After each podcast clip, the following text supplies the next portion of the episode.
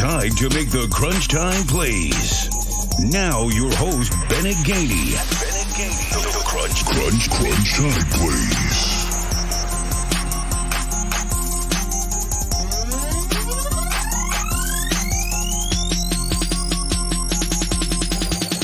This is Pat Smith from Three Man Front, and you're listening to Crunch Time Plays. Hey there, it's Brooks Austin with Sports Illustrated's Dawgs Daily. You're listening to Crunch Time Plays. Hey, what's up, everyone? I'm Tara Talmadge with the Pig Trail Nation, and you are watching and listening to Crunch Time Plays. Hey, it's Jim Dunaway from the next round, and when it comes down to the final ticks on the clock, always look for Crunch Time Plays. What's up, everybody? Welcome back to Crunch Time Plays today. Whether you're watching us on YouTube, listening to us on Apple Podcasts or Spotify, thanks so much. And continuing our season previews today, we've been hitting a lot on the SEC lately. We've hit on Ohio State. We've hit on some several teams outside of the SEC as well. And, and we're going back outside of the SEC today to talk Notre Dame, talk get a season preview for them. We've got Brian Driscoll from Irish Breakdown here, one of the best to do it. Brian, hope you're doing well, and thanks so much for taking time today, brother. I'm doing great. Thanks for having me on. And contrary to popular belief down there, there is actually football outside of the SEC. There really is. there really is. Hey, there, there's no doubt about that. And, and, I know, I know people in the South. You know, we everybody tries to to stick down in their SEC bubble, but it's good to, it's especially when you get it down into playoff time. And, and Notre Dame's been a been a contender. You know, the past few years, it's good to know about these programs outside of the SEC for a lot of these fans. Absolutely. Well, I, I you know, I've spent some time in my life in SEC country, and I, I do know that they are very knowledgeable fans. So I just like to like to give y'all a hard time sometimes, you know. So, uh, but no, I'm ready to talk some ball and I'm fired up about this season. And I look, I think this is going to be a fun year, not just for Notre Dame, but I'm really looking forward to this season. I think this is going to be a fun year. I think there's some teams ascending. Uh, I, I, think there's going to be some battles in some of these conferences that maybe there weren't before. Maybe there's a couple teams are going to try to take a take a swing at the champs. You know, maybe like a Georgia, a Texas A&M, going to try to take a swing at the champs, see if they can kind of get over that hump. So. I, this is going to be a fun year for college football, and I'm looking forward to it. And of course, I think I think Notre Dame's poised to have another really good football squad as well. There's no doubt about that. You know, I've been saying it's going to be a, a, resurgence, a renaissance year in college football, not just because of the, uh, you know, just because of the atmospheres we didn't get to have last year. And, and knock on wood, we're going to be able to have uh have those uh, this year. And you know, I did kind of want to ask you just to start off with. I know there's been a lot of a debate with all the conference realignment going on, Oklahoma and Texas coming into the SEC. I know uh, probably you know year or two down the road, and and I know a lot of people in in and outside of, of South Bend have been talking about whether or not you know Notre Dame should go ahead and, and take the step into the into the ACC or any uh, you know in football you know full time. They obviously play those five games a year, and they're you know in the ACC and every other you know sport in in college sports. But but you know, when you kind of look at it, to me, it really, you know, kind of when you start talking about, you know, expansion. I don't really see a need for for Notre Dame to join a conference right now. I mean, you still have your you still have the deal with with NBC. Obviously, brings in a lot of money. National brand get to play. You know those independent games that they're that you're used to playing. Still maintain your rivalries with with USC and those different teams. And but to me, the only the only time you know, down the road when Notre Dame probably should join is when it starts, you know, affecting their schedule and teams right. not being able to, teams not wanting to schedule them, you know, because they're already playing nine or ten conference games wherever this, you know, right. expansion leads us. So, so is that is that kind of the way you're seeing it? And what are some of the advantages and disadvantages of Notre Dame joining a conference full time?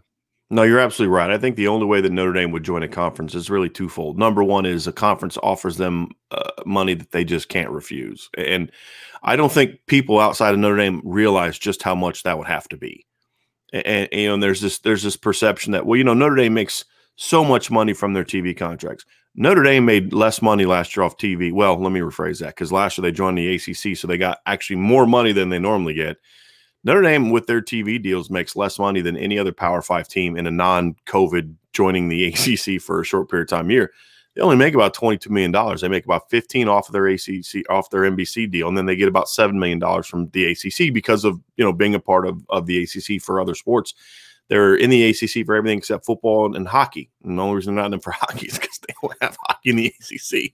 So they joined the Big Ten for that. But you know, Notre Dame has valued their independence for a long, long time. We ran a series at, at Irish Breakdown recently where we explained why. You know, Notre Dame tried to get in the Big Ten twice, and at the time it was called the Western Conference.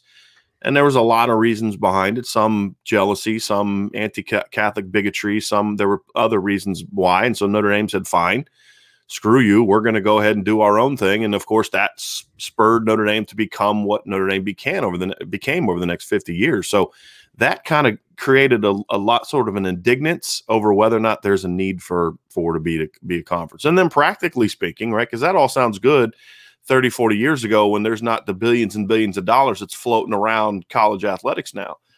You know, but Notre Dame is is such a unique situation. Do you remember playing like NCAA back in the day? You know, and and, and you they'd have like that intro screen, and there was always like the NCAA logo, and then like right beside the NCAA logo was the Notre Dame University of Notre Dame logo. Absolutely, because they're yeah. their own brand, you know. And then you look at it and they say, well, you know, but you're not making as much TV money. Notre Dame is a school with 8,000 students that has over an 11 billion dollar endowment, right? And being a independent program is a big part of of where a lot of that money comes from. I mean, not you, not the mass chunk. It's 11 billion dollars, but Notre Dame has created this subway alum thing. They they get to go to Boston one week, then they're out in San Francisco the next week, then they're in Dallas the next week, then they're in the Southeast the next week. You know, and and, and there's just nobody else that does that. You know, Notre Dame's going to play three to five power uh, three to five different Power Five conferences every year. Plus, they're always going to play at least one AAC opponent. And and that kind of cross country type of brand is something that makes Notre Dame unique. It's something that keeps fans happy, and more importantly, it keeps people that pay a lot of money to support Notre Dame happy. So Notre Dame would actually, in, in some ways, potentially take a pay cut if they joined a conference, especially the Big Ten, which is what a lot of people say. Oh, join the Big Ten because geography. And I'm like, can we just get rid of geography being a conversation and conference realignment anymore? Uh, you know, I mean, because what South, you know, Texas and Oklahoma just joined the Southeastern Conference. The only thing they're southeastern of is Alaska, right? I mean, so they're not in, you know, the, the Big Ten has 14 teams, right? The Big 12 had 10 teams. Now they have eight teams. None of that stuff matters anymore, right? Uh, but there's just not that need right now for Notre Dame to join a conference. To your point, the only way that would happen, in my opinion, is if it was a situation where they had to, you had all these super conferences that everybody talks about are going to happen. So it gets down to like what three, four conferences of 18 to 22 teams, whatever the case may be. And they said, we're going to play 10 conference games. And Notre Dame was just because if you're playing 10 conference games and you only have two non conference games, let's be honest, most teams are going to play, you know, in state FCS program, a MAC program, Sun Belt program, teams like that. They're not going to say, "Oh yeah, we're in the, you know, we're in the Big Ten East Division, and we got to play Ohio State, Penn State, and all these other teams that they go and poach from the ACC." And oh well, let's just go play Notre Dame non-conference. I think that's when Notre Dame would would probably start to get in it, unless they're able to kind of sign some deal with another league, saying, "Hey, we're going to sign some specialty contract with you. We're going to play you five times a year, something like that," which Notre Dame could do. But I think that would be ultimately the only thing that would would result in Notre Dame joining a conference. And I don't see that happening anytime soon, which is why Notre Dame was willing to give up potentially being a top four seed. That's how much Notre Dame values being an independent program. Say, fine, we won't we won't get a buy in the playoff. Because remember, Jack Swarbrick, the AD at Notre Dame, was one of the people on that committee. If he didn't want to do that, he could have easily said, "No, we're, we're going to put our foot down and not do that." Jack Swarbrick has, has shown he can swing a pretty big stick when he wants to. So if he if he if he wasn't for, if he wasn't willing to support that and understood, hey, this is going to help us with our independence, then he would have made different moves during that process.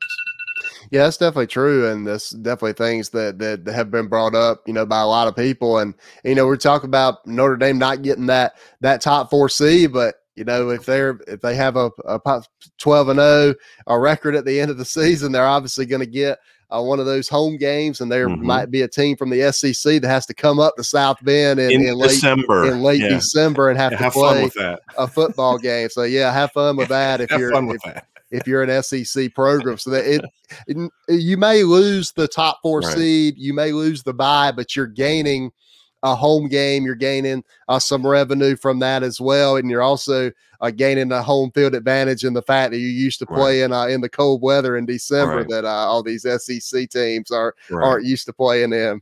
Can we be honest about something? Okay, this whole expansion of well, you know, we need more teams. Cont- there's never more than there's never more than three or four teams that are true contenders for the playoff. Can we be honest about that? Can we get rid of this notion of if a AAC team gets in, they may make a run like college basketball? This isn't the NCAA basketball. It's not. It's not. Loyola Chicago is not going to make a run, you know, to the Final Four like they did in, in basketball. It's a different animal. It's a different game. So there's never going to be like a 9, 12, 11, 12 seed run and make a run of championship. At least not any time in my lifetime, right? It's just it's just not going to happen. And I've studied I've gone back and studied back in the 80s. It would have been the same thing in the late 80s and early 90s. It would have been Notre Dame and Miami and just every year in the playoff. I mean, it, there's been different eras what it would have been the same 3 4 teams are dominant it, that hasn't changed. The difference is, is back then you didn't put them all into one tournament and it, everybody focused on it because there was the bowl, the bowl matchup, so they weren't all playing each other, and so you didn't have people complaining about it. They had plenty of other things to complain about because that's what we do, right? We complain about things, and then they start something new, and we complain about that. You know, so there, there, there's not going to be all these, all these, you know, 9, 10, 11, 12 seeds. If Notre Dame's, not, if Notre Dame's not a five or a six seed, they're not a real title contender anyway. Okay, so it really uh, it doesn't matter what their matchup is, but let's just say it is a legitimate title contending Notre Dame team. Let's just make that case, right? If they're a five seed, to your point, they get a home game, right? So that's going to be a nice revenue generator, right? Nice home game.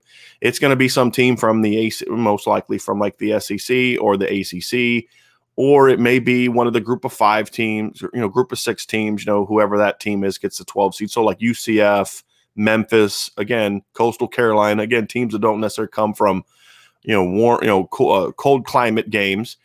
So you, you, if Notre Dame's a real title contender, they'll win that game.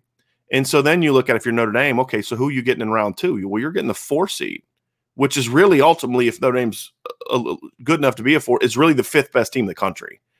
Well, that's a more winnable game as opposed to if you went to the old system and Notre Dame is the four seed and they got to play the number one seed in the first round or the number two seed in the first round.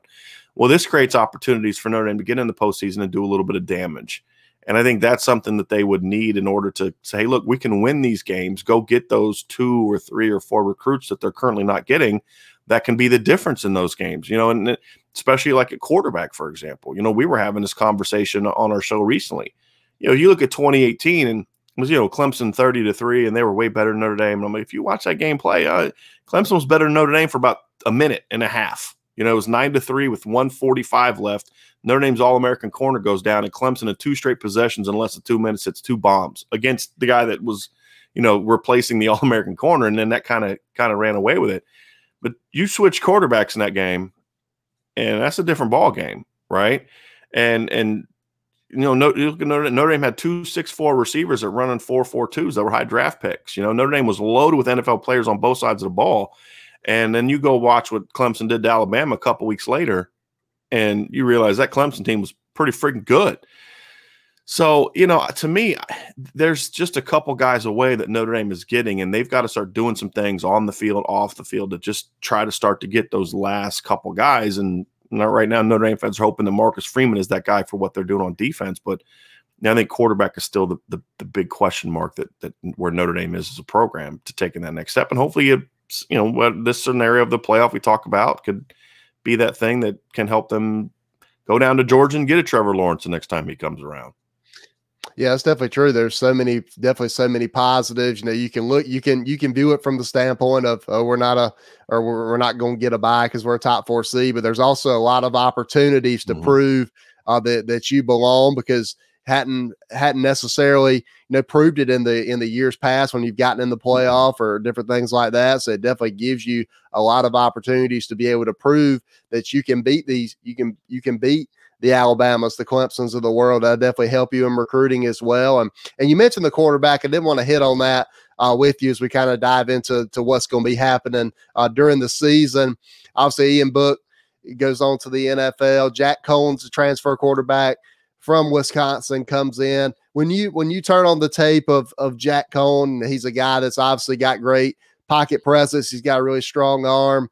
Mobility's a question mark uh, at times, which is something that Ian Book had a little bit of. So when you currently evaluate the the quarterback situation at at Notre Dame heading into the season as we're moving through fall camp, how would you go about evaluating uh, Jack Coan and and how he uh, fits into this offense under under new offensive coordinator Tommy Rees? You know, this isn't something that a lot of Notre Dame fans like to hear from me, but I think they're going to be better quarterback this year than they were last year. And, and look, Ian Book was a great kid. I mean, just an awesome young man. Uh, played tough, you know, battled. You know, did I mean the the two throws he made at the end of that Clemson game in regulation were just money money throws. Uh, hitting Avery Davis on an inside post and then scrambling around, finding Davis in the end zone, but that's just not normally how he played in big games. and he was a kid that was a you know a bit of a playmaker but a lot of times those plays came because he wasn't willing to read out the play and get the ball where it needed to go i think notre dame is in a position where they have they, they have a need for what i call a point guard quarterback okay and and a point guard quarterback to me is you know that guy that can be a master distributor uh, mac jones is a perfect example does anyone want to sit here and tell me that Mac Jones has the physical gifts of a Trevor Lawrence, of a Justin Fields, of a, even a even a Tua, you know, who who was a, a little bit more mobile, obviously more mobile than him? Look at some of the best quarterbacks in the country, Kyler Murray in recent years. You say no, he's he's not that. He doesn't have the arm, he doesn't have the athleticism, he doesn't have the mobility. But what did he do? He was a phenomenal decision maker. He got the ball where it needed to go. He showed great timing and anticipation as a passer. He knew how to throw guys open, you know, whereas Ian Book was a guy that had to wait for a guy to be open, then he would want to throw it. He just wasn't comfortable with the anticipation part. You know, there was a particular play in the first drive against Clemson. And look, to beat these teams, these are the kind of throws you have to make there's a play's third first Notre Dame's first drive because what a lot of people forget is Notre Dame got into Clemson ter- got into scoring territory three times on the first three possessions, made a field goal, missed a field goal, turned it over on downs. They were moving the ball on Clemson, but they would stall because of plays like this. So Ian drops back and they run a, a single side corner route to the backside of Javon McKinley. And you know, in a game, open against Clemson is going to be op- different than open against BC and open against Navy, right? Javon McKinley sticks that inside move, and as soon as he breaks out, he's got about a foot and a half window. That if Ian Book and any other quarterback sees that, and they know that he's got leverage, he's got the positioning that there, there's no one outside. You bang that throw to the outside, you let him run underneath it, and you've got a third down conversion. Ian Book never he wouldn't make those throws and to beat Clemson, to beat Bama, to beat Ohio State, you've and well, and let's be honest, for other teams to beat Notre Dame with the kind of defense Notre Dame's had in recent years, you got to make those throws and he just wasn't willing to make those throws. Jack Coan showed on film that he's willing to make those throws. And I'll be honest with you, Bennett, when I first when Notre Dame first expressed interest, well, when I heard from sources that they were looking at him, I was not pleased because I remember watching the Wisconsin film, like just as a glance, hey, I'm getting ready for a Notre Dame game, and the Wisconsin game is on, and it's a dull, boring offense and all that. Well, then you pop in the all 22, and you're like, boy, this kid's hitting corner routes in three in, in, in triple coverage. This guy's banging seam routes like in between three guys. This guy's taking shots down the field. Like, okay, this kid's got some guts. He just isn't allowed to do it very often because of the Wisconsin offense. But he's making throws that Ian Book would never even try to make. And that's no shot to Ian Book. It's just he's a different kind of quarterback. But that's what they need. They need that point guard quarterback, that guy that's going to get the ball to the playmakers and go make plays. It's kind of like it's kind of funny because like every year recently, Notre Dame has some receiver that goes to the combine and blows up and everybody's shocked, like, wow, I didn't know that guy was that good. Yeah, because he he wasn't getting thrown the ball, you know. And, and if you're watching on TV, you don't see the Chase Claypool's open by four yards. I'm at this in the press box, I see it, but I see that he's not getting the ball.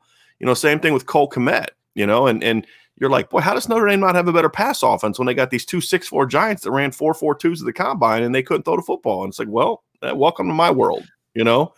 So uh, I think they've got talent on the perimeter. I think they've got, I mean, obviously got talent at tight end. Notre Dame always has talent at tight end. They have two really good running backs. They just need a quarterback that can get the ball where it needs to go. They don't need a, they don't need Kyler Murray. They just need someone that can say, this is the read, this is the timing, this is the ball placement that needs to happen. We'll get the ball out. And I think Jack Coan's going to be able to do that. And if he does that, I think this offense is going to have a chance to make a big jump because that's the thing that's different. That's different than Notre Dame and the championship teams. Their offense is light years away from those programs. They scored 33 and a half points per game last year. You know, teams that are winning it now are scoring like, I mean, Clemson in 18 at 44 and a half was like the low bar of the last three years when it comes to scoring offenses. And that's Notre Dame's going to have to get there if they want to, if they want to truly compete. And when I mean compete, I don't just mean getting there and playing a, you know, competitive game like, a, Hey, you only lost Alabama by 17. Anyone that watched that game knew that Alabama took their foot off the gas in the fourth quarter, and then Notre Dame punches in a touchdown with like a minute and a half left in the game. It was not a 17 point game, right? It, about competitive means it's in the fourth quarter and a play here, a play there, you got a shot to win that game. That's where they need to be. And they just have not been in that situation. They have not been in You look at the BCS game of 2012 and the two playoff games, and the, by the time you get to the third quarter, it's not a ball game in any of those, and that's not being competitive. That's getting there. That's not being competitive.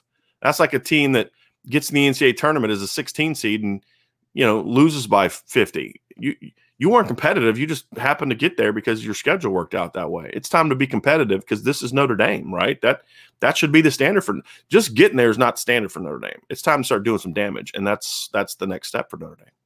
Yeah, that's definitely true, and that's that's definitely what I've, I've thought that that's held them back. You know, the last you know, you know, just several times we've seen them in these big games being able to create that explosiveness offensively because they do have a lot of weapons, and Jack Coan's definitely a guy that that kind of like a Mac Jones that can beat you uh, with his mind, not only with his with his talent. So definitely, I'm kind of like you. I personally believe that that the quarterback position is going to be upgraded a little bit uh, from what Ian Book was. Obviously, no knock on him; he had an outstanding career. But when you look at the supporting cast, who are some of the guys that you're you know, maybe we're not talking about right now, but throughout fall camp, throughout the season, maybe at wide receiver position, who are some of those guys that can really be explosive, can really uh, take the top off the defense that the people need to be watching out for when we're talking about Jack Coan uh, trying to create those explosive plays and pushing the ball down the field. Well, that's that's the thing is there's a lot of great unknowns about this receiving core because there's been talent, but it's just been injuries or suspensions or different things have kind of come up to keep these guys from really taking off. And the guy that Notre Dame fans are just like you know every night doing their whole you know hail marys for and all that kind of stuff for is that Kevin Austin can be healthy this year you know, Kevin's a kid that Notre Dame signed as part of the 2018 class as a true freshman. You know, he was part of the rotation, played a little bit. He's a freak. I mean, he's 6'2, he's 215, he's fast. You know, we've seen him in practice just embarrass Notre Dame DBs just consistently. But then it's, you know, he's suspended in 2019. And then last year he's he's dominating the offseason and then he breaks his foot in June. They try to bring it back from it. He tries to play through it, and then he hurts it again. Catches one pass all year. You know, just was never the same after the first injury. Well, now he's back again, and we're hearing the same things we always hear: dominating. No one can guard him. You know, all these type of things. He's their most talented player. I've had a Notre Dame coach tell me he's their most talented receiver for like three years in a row. Right, but it's just one thing or another comes up and he can't play if he can do the things in games that we've seen him do in practice, and I'm talking like against Julian Love and Troy Pride and you know guys that are now making a lot of money playing professional football, it it was kind of like wow, how's this guy not dom? And then it was like I said, something would come up. So if Kevin Austin can be healthy finally, he's a guy that's going to turn some heads because, you know, like I said, 6'2, 215, tremendous catching radius, speed, can do things after. I mean, the one big play he had in, in, in his career was he took a crossing route against Navy and split the defense and just phew, exploded upfield for a big play. Eh, you know, now it's like, okay, can we see him do that against somebody that's good? That'd be great, you know, but the talent's there for him to be a dominant player. He can be that boundary guy. He's the one receiver that they have that's not a freshman that kind of has that size to be that one-on-one volume pass catcher, you know, and and be that alpha that teams have to prepare for. You know, and then of course, if he's doing that, you've got Michael Mayer at tight end who caught 42 passes last year as a true freshman, in my opinion, one of the three or four best tight ends in the country. Then after that, if Kevin Austin steps up, you you need some of those playmakers, like you said, some of that speed guy. And Braden Lenzy's the guy that another guy that Notre Dame fans have been like wishing upon a star can stay healthy. Wasn't healthy in 2018, wasn't healthy last year, but in 2019, when he was finally healthy, he has a 51 yard reverse for a touchdown against USC. He takes a jet sweep against Boston College, 61 yards for a touchdown. He beats Navy on a post route for 72 yards for a touchdown. You know, he was just he was just a, a home run waiting to happen. You know, this was a kid that was a, a, state track champ coming out of high school. Tremendous speed, you know, high four three, low four four kind of speed. Uh, big play guy, and so you, you that's something they just did not have last year because he got hurt in fall camp. Was never the same. Tried to come back from it, hamstring injury, blows it out against Pitt, and just never was a factor again. So he's a guy. And then, you know, there's some other short, you know, smaller, shiftier guys. Lawrence Keys is a guy from New Orleans, and Notre Dame fans are really excited. Hopefully he can step up this year. Avery Davis is, is part of that rotation. There's a sophomore from Nebraska that not a lot of people are talking about that I think, if given the chance, could, could be a really good player. It's a kid named Xavier Watts, who's, I think, a really talented pass catcher. And then you've got a freshman class, which is one of the five or six best receiver class receiving classes in the country with Lorenzo Styles, who was a top 100 recruit out of Ohio. You've got Deion Colzie, who was a top 100 recruit out of the out of the Georgia area. And so they're excited about that group. And of course, at running back, you've got Kyren Williams and Chris Tyree, or who I mean, this isn't just Brian Driscoll who covers Notre Dame. You want to call me a homer kind of thing? That's fine. I mean, preseason magazines are calling the Notre Dame backfield one of the five best in the country because you've got Kyren Williams, who's a second team All American last year, and then you got Chris Tyree, who Bruce Feldman had in his freaks list that came out yesterday, uh, talking about how he's got he's he's runs a four three one and has a 40 plus inch vertical jump, which is true. As a sophomore, he was he wasn't an outdoor track guy, he was an indoor track guy. As a sophomore, he had the fastest 55 meter dash time in the entire country, not for football players, for anybody uh, in his sophomore class. He had the same thing as a junior class, fastest junior class 55 meter dash time in the country. Um, not, again, not just for football players, for anyone that ran a 55 meter dash. So just home run explosive speed. And that right there, I've, you've heard me use that word multiple times when talking about these kids speed, speed, speed. That's not something Notre Dame has always had. And that's the difference with this team is there's some really fast dudes that are starting to kind of become the veterans that come the guys that Notre Dame's going to be relying on. And if those guys can go out there and turn their potential into production, that's why there's a lot of excitement from people about how good this team could be. And then you and you know that's where Jack Coan comes into the mix where you got all these weapons. Don't just lock in on the tight end all the time. Don't just lock in. Get the ball where it needs to go. Read out the defense. Anticipate. Get the ball to the open guy, and let's go make some things happen. Yeah, it's definitely true. The the progression is definitely uh, going to be key, especially when you have all these weapons on the field. Somebody's going to be open, and so when you, if Coan's being able to go through uh, those progressions, he's going to be able to to complete a lot of passes, throw a lot of touchdowns this year. But obviously, the question about that is the offensive line. Lost four really veteran guys uh, off of last year's team, so it all starts up front whenever you, you're playing up against uh, the teams that you want to be competing and competing against and knocking off. So who are some of those guys on the on the offensive line that that are looking for those starting spots in, in fall camp and and who are some guys that could possibly step up in that area and you know obviously the top top running backs in the country and you know and you know when you you obviously want to give uh, Jack Coan time to to get rid of the mm-hmm. football as well. So who are some of those guys on the offensive line? Well, the one guy that comes back is Jarrett Patterson, who is one of the better centers in the country. You know, one of the five best centers in the country. Has a chance if he can kind of break out. He's that third year starter now. Notre Dame has kind of had this tradition of great offensive linemen the last decade, and it's usually that third year when they all break out. That third year's a start, and they all just break out and become. They go from pretty good to just phenomenal, right? It happened with Zack Martin. It was the case with Quenton Nelson. It was the case with Mike McGlinchey, Ronnie Stanley, Liam Eichenberg, Robert Hainsey, all those guys. So he enters his third year. That's kind of the anchor of their offensive line. And then you've got a kid named a right tackle named Josh Lugg, who's a, a fifth year senior, six seven, about 305, 310. He's actually got a lot of experience. He started five games in 2019 when Robert Hainsey went down with a with a uh, lower body injury and played really well. So he's got some experience. He started four games last year, but he was hurt, and they tried to play him at center, which was when Jarrett Patterson got hurt, which was just a disaster. Six, seven and a half kid playing center. With, no, it's just not not a good idea he's back where he should be, he belongs. You had Zeke Correll that stepped in last year at center some. Uh, he was a former top 100 recruit. And then after that, it's like, okay, there's two spots that really are, are open at this point in time. One, they expect to be filled by Cain Madden, who was a transfer from Marshall. He was an All American last year. He's a preseason All American. I'm not ready to buy into that All American hype just yet. You know, I, I popped in the film. He's a big, strong, physical kid that dominated, what are they, Sun Belt, Conference USA, whatever Marshall's in, right? Um, this isn't this this isn't Conference USA, right? Like they're playing U- Wisconsin, Cincinnati, USC, North Carolina. This ain't this ain't Conference USA, right? I need to see him do that against in, in the up you know the uptick of competition. But he's a veteran guy. He's a sixth year senior, and you know hopefully he can be a solid player. And then then the the guy that Notre Dame fans are just way excited to see play this year is Blake Fisher at left tackle. I mean look, we all we can like e- even in the South, right? We can accept Notre Dame's got great offensive line tradition, right? It's not every day a, a, true freshman comes in and plays. In fact, in the last decade, there's only been two true freshmen that have started games, uh, and that was Robert Hainsey in 2017 and Steve Elmer back in 2013. So Quenton Nelson didn't play as a freshman, Mike McGlinchey didn't play as a freshman, Ronnie Stanley didn't play as a freshman, Liam Eichenberg didn't play as a freshman. These are all All-American players. Well, Blake Fisher is going to start at left tackle for Notre Dame, and it's not because they don't have anybody else. He quickly beat out a kid who was a top 100 recruit uh, the year before at left tackle. He is a freak. He is 6'6, 335, athletic, powerful. But the thing about him, Bennett, that surprised me was he's really smart. And what I mean that is for a freshman, you don't expect them to come in and pick up the mental part of the game. I don't care where you're from or who you are.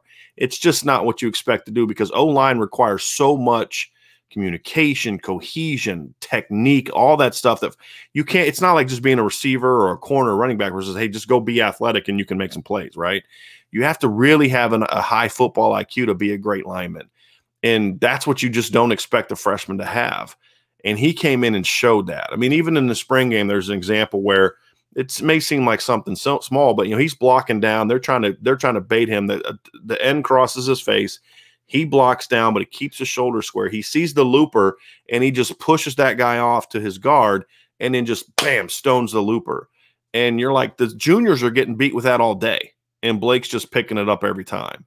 Just little things like that, you know, and just just not making mistakes from an execution standpoint. Just his football IQ is really, really good for a freshman.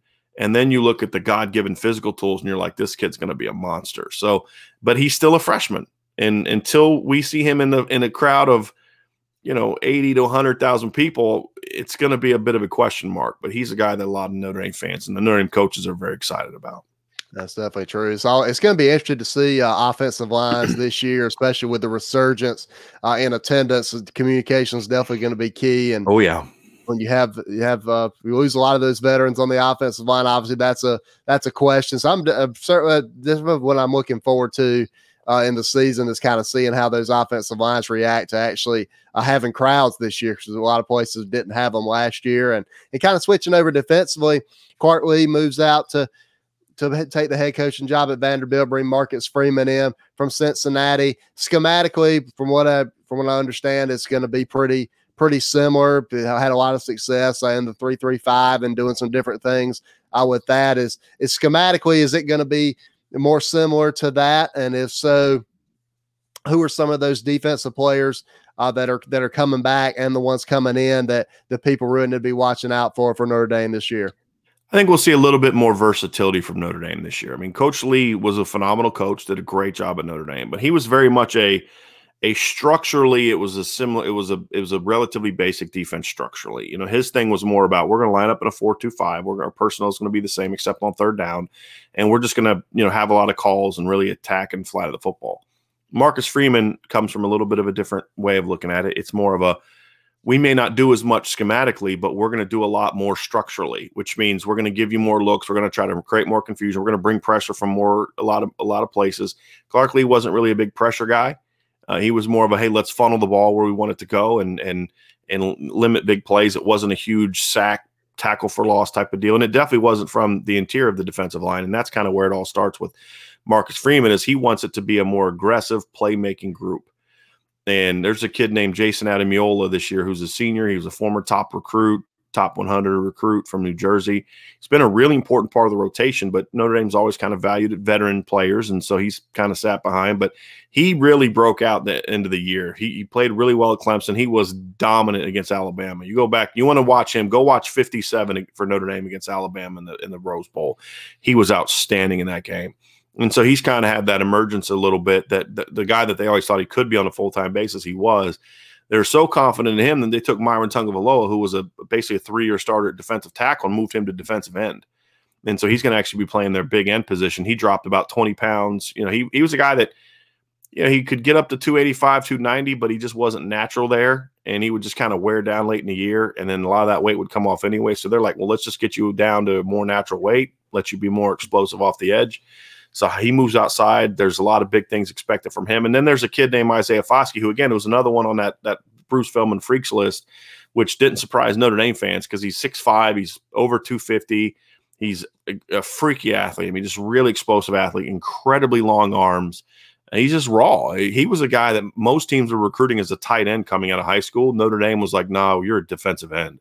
And they were able to convince him he's from De La Salle, which is obviously a big time program they were able to convince him to come in, be a part of what they're doing at Notre Dame on the defensive side, and he did great. He, he played great football uh, in flashes as a rotation guy. Now he's got to show that he can go out and be that as a full time guy. He was second on the team in sacks last year, played about 200 snaps.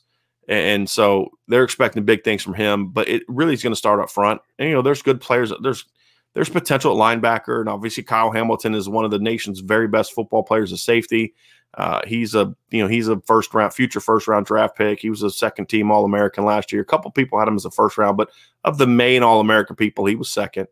Uh, you know, there's some talent at corner, but it's going to start up front. If this defensive line is as good as people think, I mean, there's Bennett, there's guys on the third going to be that are battling to be on the third team this year that three, four years ago would have been second teamers or starters.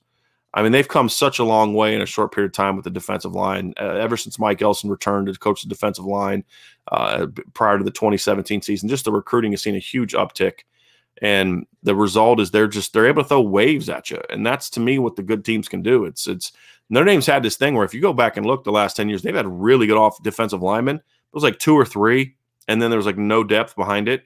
Now they're just throwing waves of, of guys of people, and that's what you need to do if you're going to be successful and you're going to start winning some of these big games and keeping some of these explosive teams down enough to where your offense can can play with them. And that's what the def- defense is tasked to do. I mean, you, like, can we can we admit that you know, the, the the era of like thirteen to seven title games is over, right? Like that barring you know you're playing in a outdoor stadium and it just happens to be like a monsoon like you know Notre Dame Clemson 2015 or Notre Dame NC State from 2016 like we're just not going to see those low scoring games anymore. You got to be able to score but you also got to be able to make enough stops in those big games to allow your offense to to to win it. And and you know that's what Clemson did to Alabama in 2018 they forced some turnovers early came up with enough stops to kind of pull ahead and then you get Alabama out of their game that's when you start making mistakes that's when you keep the points down we saw LSU do this and starting in the second quarter and then in the third quarter against Clemson in 2019. That's the key. You know, Alabama got some big stops early against Ohio State, which allowed them to really pull ahead. And then you, again, you get Ohio State out of their game. So you have to score to win, but your defense has to be able to make some stops, especially early, to allow your offense to win that. And that's where Notre Dame is. Uh, their defense is is close to that point. I think you could argue in some years they are at that point but they're going to have to keep getting better because I don't think their offense is ever going to be that 48, 49 point per game team. I just don't see it being that. But if they can get up to 40 to 42 and then their defense can play elite football, that's how Notre Dame is going to win a game and win it, win one of these games and have a chance to compete for a title.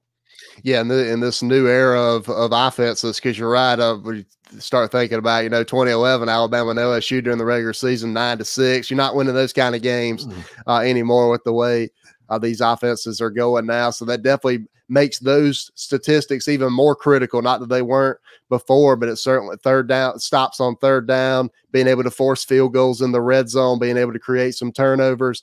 Definitely, st- definitely stats that you want to be really good in uh, in this uh, era of football if you want to get where you want to go. But the last question I have for you, Brian, before I get you out of here is looking at the schedule. You know, a lot of people aren't necessarily talking about uh, this game. Maybe it's a game that that that you've circled, and we start. This is the first year that really you we kind of go into the year and and saying there might actually could be some parity in, in a little bit of the playoff conversations that are going on uh, at the end of the season. I, we talked about it before we started. You know, Georgia and A and M, they're they're ready to take a swing at Alabama. Same way in the ACC, Miami and North Carolina. Notre Dame obviously plays North Carolina during the regular season, ready to take a shot at Clemson. There's several other teams vying for for college football playoff appearances this year that aren't that weren't necessarily ready uh, in the years before. But but the game that really circled is that game with Notre Dame has with Cincinnati because to me, if Notre Dame gets wants to get to where they want to go, they obviously have to take care of business there. But but this is the first year with Cincinnati playing Notre Dame and Indiana in the regular season. This may be the first year that we can look at it and say if Cincinnati wins those two games and goes 13 and 0, wins the AAC, that they could be in that college yeah. football playoff conversation at the end of the year. So that's it's a game that that I've circled on the calendar, game that I'm really excited about. But is there is that one that, that you're looking at as well? And is, is there any other games? Obviously, North Carolina is going to be a really huge game for both of those teams to get to the, where they want to go as well. Is there really any couple games that you're looking at on the schedule and say Notre Dame absolutely has to take care of business here to get to where they want to go, and that's 12 and 0 and get into the playoff? I think the Notre Dame Cincinnati game is a little bit more fascinating as a college football person from the Cincinnati side of things. Because to, to, your point, if an AAC team is going to get in in the 14 playoff, it's going to be this. It's going to be Cincinnati playing at Indiana and at Notre Dame in back to back games. Indiana is a preseason top 25 team. I don't necessarily think they should be, but they are. Uh, and, and, that's that'd be a big win. It's a Big Ten team on the road. You go beat them, and then you play a, a, team that's been in the playoff two of the last three years in Notre Dame. You go on the road, you beat them. Hey, look, here's the deal too that uh, that adds to that intrigue. If again we're looking at this from more a college football perspective, Notre Dame has not lost a home game since since the second game of the 2017 season. They lost by a point to Georgia, who went on to be the national runners up. Notre Dame doesn't lose at home. And in most instances, Notre Dame games at home aren't competitive. I mean, they've they that 2017 season they played a, a top 10 USC team who had won 11 games and and had Sam Darnold and Ronald Jones and Notre Dame beat them by 35. So they're they're dominated home. So there's that added to it too, where you, you not only beat Notre Dame, but you went on the road and beat Notre Dame, something nobody else does. So that's that adds a lot of intrigue. If if I was a Notre Dame fan and just a college football fan, that would be a game I'd have circled. And let's be honest, that's going to be a week where a lot of people are going to be rooting against Notre Dame even more than normal because people like the underdog. I think people want to see the AAC team make a run. But that's what you're going to have to do. You're going to have to play multiple Big Ten, multiple Power Five opponents and good ones, and you have to beat them. And that's just the reality of it. So this is that'll be an intriguing game. You know, there's the games that everybody talks about: Wisconsin, USC, and, and North Carolina, and of course those are going to be big games. So the game that I have kind of circled on my calendar is at Virginia Tech. And it's that ultimate trap game for me. And the, the reason I say that is I don't think Virginia Tech's as difficult of a road game as people make it out to be. Uh, the numbers don't back that up. They don't have this great home record the last decade. Notre Dame played there a couple years ago and smacked them around. But the placement of that game this year concerns me because you have Wisconsin and Cincinnati back to back, then at Virginia Tech. Then you have North Carolina or USC and North Carolina coming up right afterwards. Right. So all the games you just mentioned are those four games in a five game stretch. Well, that team right in the middle is the one no one's talking about. And that always makes me a little bit nervous because what what people have to understand about college football is you look at Alabama, you look at Clemson, you look at uh, you know Oklahoma for the most part, and Ohio State. They're not losing to other top teams in their division in their in their leagues, right? Alabama's not losing to Georgia and Florida or Texas A&M. They're getting upset by Ole Miss right? Texas A&M before Texas A&M was a, was a top program. You know, they're they're getting knocked off by Auburn teams that really aren't great Auburn teams. They're not losing to Georgia. Ohio State isn't losing to Penn State. They're not losing to Michigan or Wisconsin. They've they've been beat recently by Purdue and Iowa, right? Who beats who beat who's the last ACC team to beat Sarah, to beat Clemson? It was Syracuse, a 4 and 8 Syracuse team. Who beat Clemson the year they won the national championship? It wasn't Auburn, it was Pitt at Clemson, right? Uh, you kind of go on and on and on. I mean, Oklahoma's lost to Kansas State and Iowa State in recent seasons. So what happens is, is you're usually up for those big games, and when you're the better team, you win those games. It's that it's that game that nobody's talking about on the road that makes me nervous.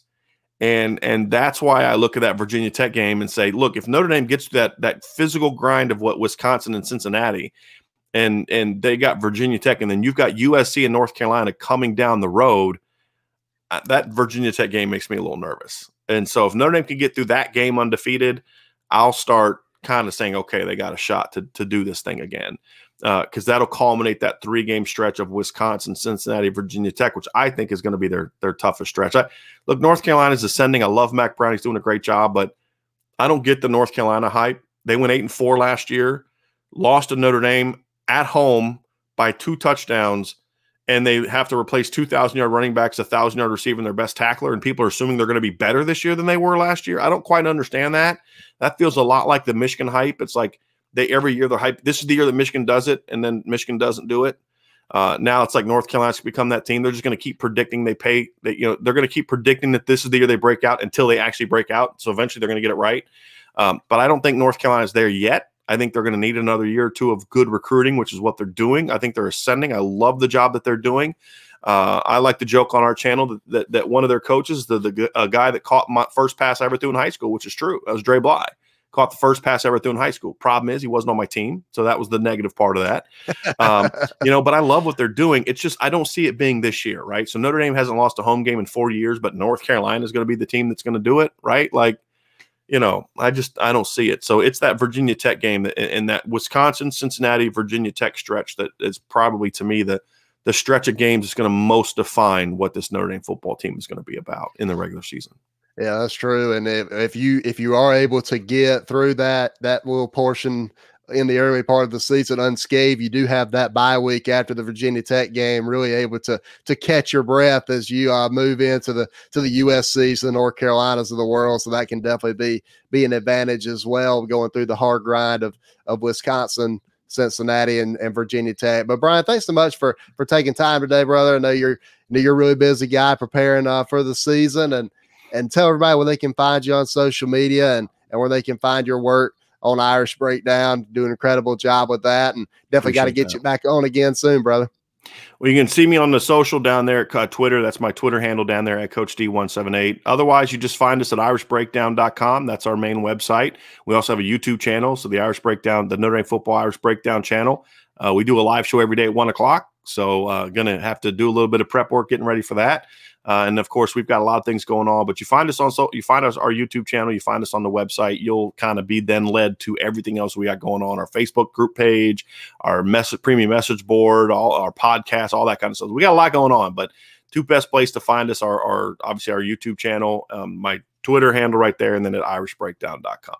No doubt. And for people, you know, I know we got a lot of, you know, we got a lot of South Carolina, we got a lot of SEC listeners. Don't underestimate, you know, Notre Dame and, and these teams because they're, you, we, you need to be paying attention to these schools because they're the teams that are really going to be shaping up the playoff race as we get into November mm-hmm. and, and the early part of December.